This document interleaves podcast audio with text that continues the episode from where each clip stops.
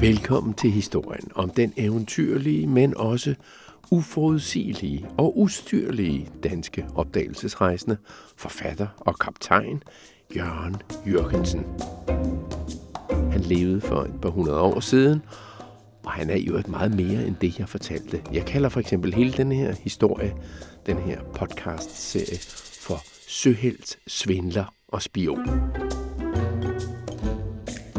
Du lytter til 9. afsnit af podcasten om ham. Og jeg hedder Claus Vitus, og jeg har lavet den her historie for Københavns Biblioteker. Du landede i 1808. Danmark er lige gået i krig med England. I virkeligheden, fordi englænderne angreb os, uden at vi ville slås med dem, og nu er vi så gået i krig med dem.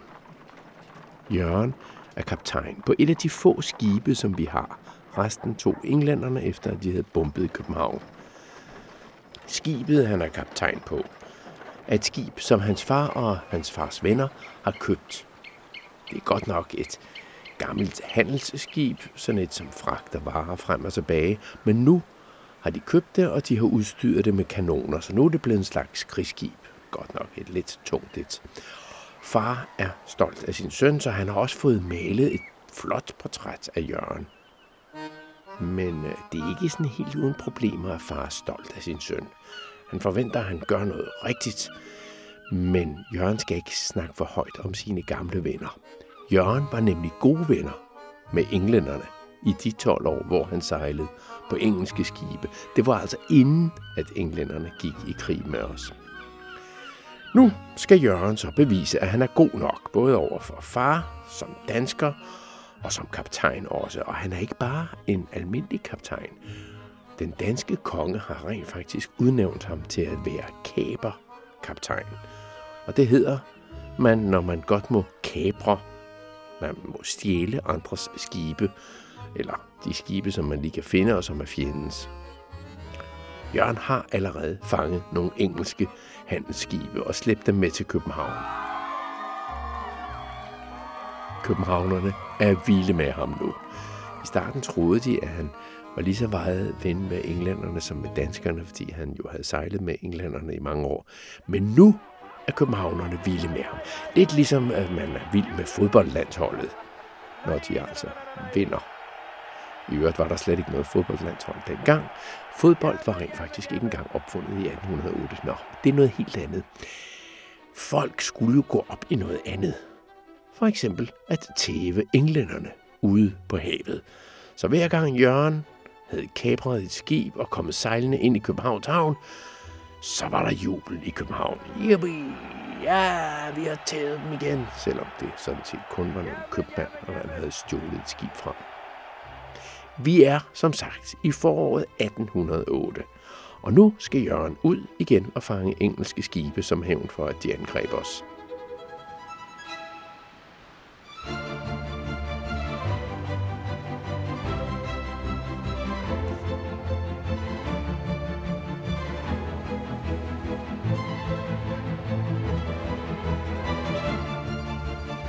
Men efterhånden ved de engelske købmænd godt, at de ikke lige skal sejle rundt omkring i Danmark, fordi så kan Jørgen komme og tage dem. I hvert fald skal de ikke sejle uden at være beskyttet af engelske krigsskibe. Og Jørgen er ude og lede. Han leder længe. Han leder meget længe. Og han kommer så langt væk fra Danmark, at han i virkeligheden kommer helt over til England, før han får øje på et skib, som han tænker, det der skib kan jeg kapre. Det har engelsk flag. Han sætter kikkerten for øjet og ser nærmere efter. Ja, det er et skib med master. Uh, det ser stort ud. Måske har de mange gode ting ombord. Måske mel og smør, sodavand, vin. Han skruer lidt på kiggen for at få et præcist billede af skibet. Oh.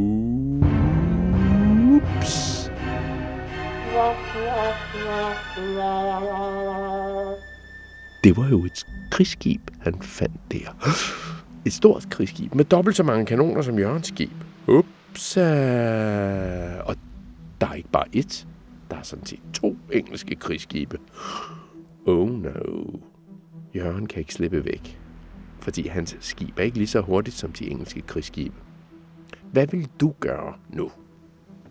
Du ved, at du har fået æren af at sejle med et af de få danske krigsskibe, som danskerne har tilbage, efter at englænderne kom og huggede alle de andre. Du ved, at farmand og hans venner har brugt mange penge på det skib, du står på. Og far tror, at du kan tæve hvem som helst. Og du ved, at københavnerne har hele tiden været lidt sådan mistroiske. De har ikke rigtig troet på dig. Men lige nu synes de, at du er en stor held, fordi du kommer hjem med engelske skibe. Men hvad så, hvis du ikke kommer hjem med et engelsk skib? Hvad så, hvis du kommer hjem og i virkeligheden har tabt det danske skib? Og det ser ud som om, at Jørgen er ved at tabe det hele på gulvet, som man siger.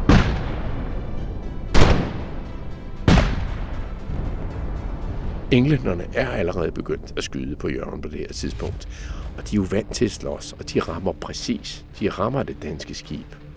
Jørgens søfolk er ikke helt så vant til at slås. De er jo vant til, at de engelske handelsskib bare overgiver sig uden kamp. Fordi det danske skib har kanoner, og de andre havde ingen kanoner. Men det gælder altså ikke i denne her kamp. De her engelske krigsskibe, de har masser af kanoner, og de er vant til at slås. Og allerede nu er de danske søfolk blevet bange. I forvejen skulle de drikke sig mod til, og nu bliver der drukket mere, og de er både bange, og de er sådan set også lidt fulde. Som Jørgen senere skriver.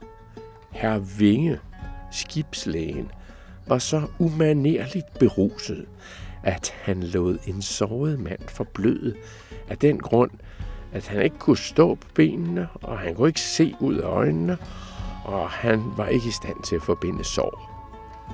Altså, herr Vinge, skibslægen, var fuld. Efter mere end en halv times kamp, så kan Jørgen godt se, at han er ved at tabe skibet, og han er ved at få tæv, eller måske ligefrem ved at blive dræbt. To af hans folk er allerede døde. Der er skudt huller i sejlet. Masterne er ødelagt. Hvad vil du gøre? Med næsten 100 søfolk på skibet, som ikke er gode til at slås, og som er bange og fulde. Jørgen giver op. Han viser det ved at tage det danske flag ned, at stryge flaget, som det hedder, og så kan englænderne se, at de har vundet, og de holder op med at skyde.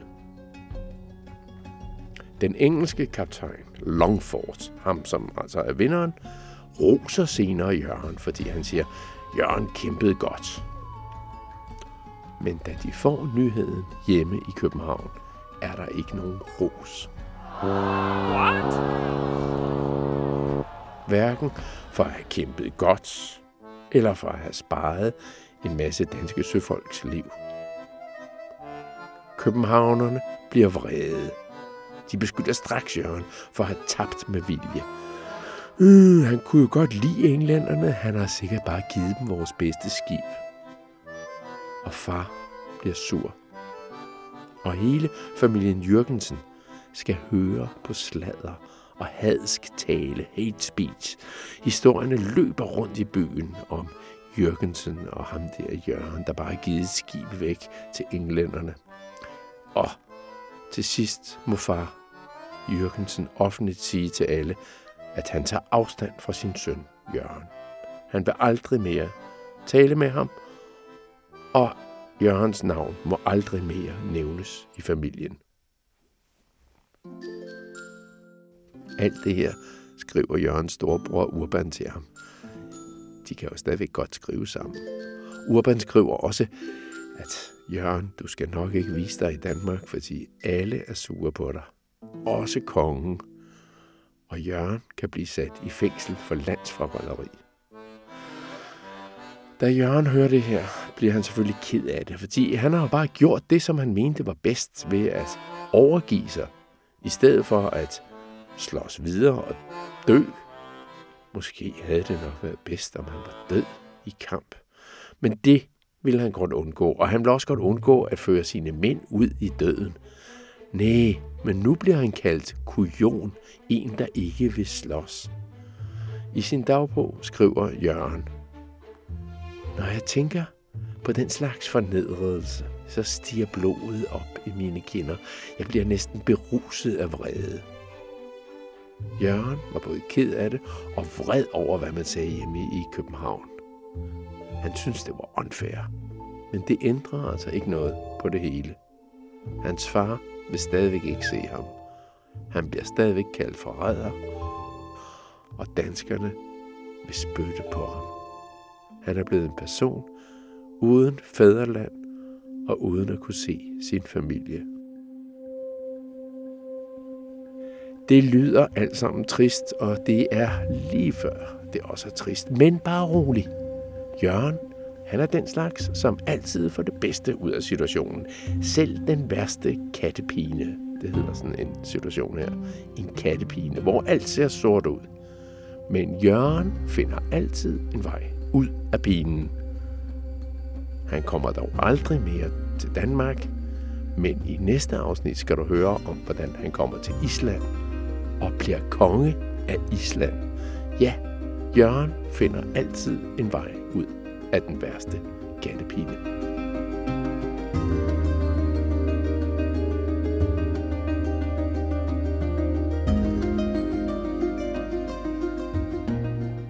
Du har hørt på podcasten Søhelt, Svindler og Spion om Jørgen Jørgensen. Der er i alt ni afsnit nu, som du kan høre. Du kan finde dem der, hvor du også har fundet det her afsnit. Og der kommer mange flere. Mit navn er Claus Vitus, og jeg har lavet det her for Københavns Biblioteker. På genhør.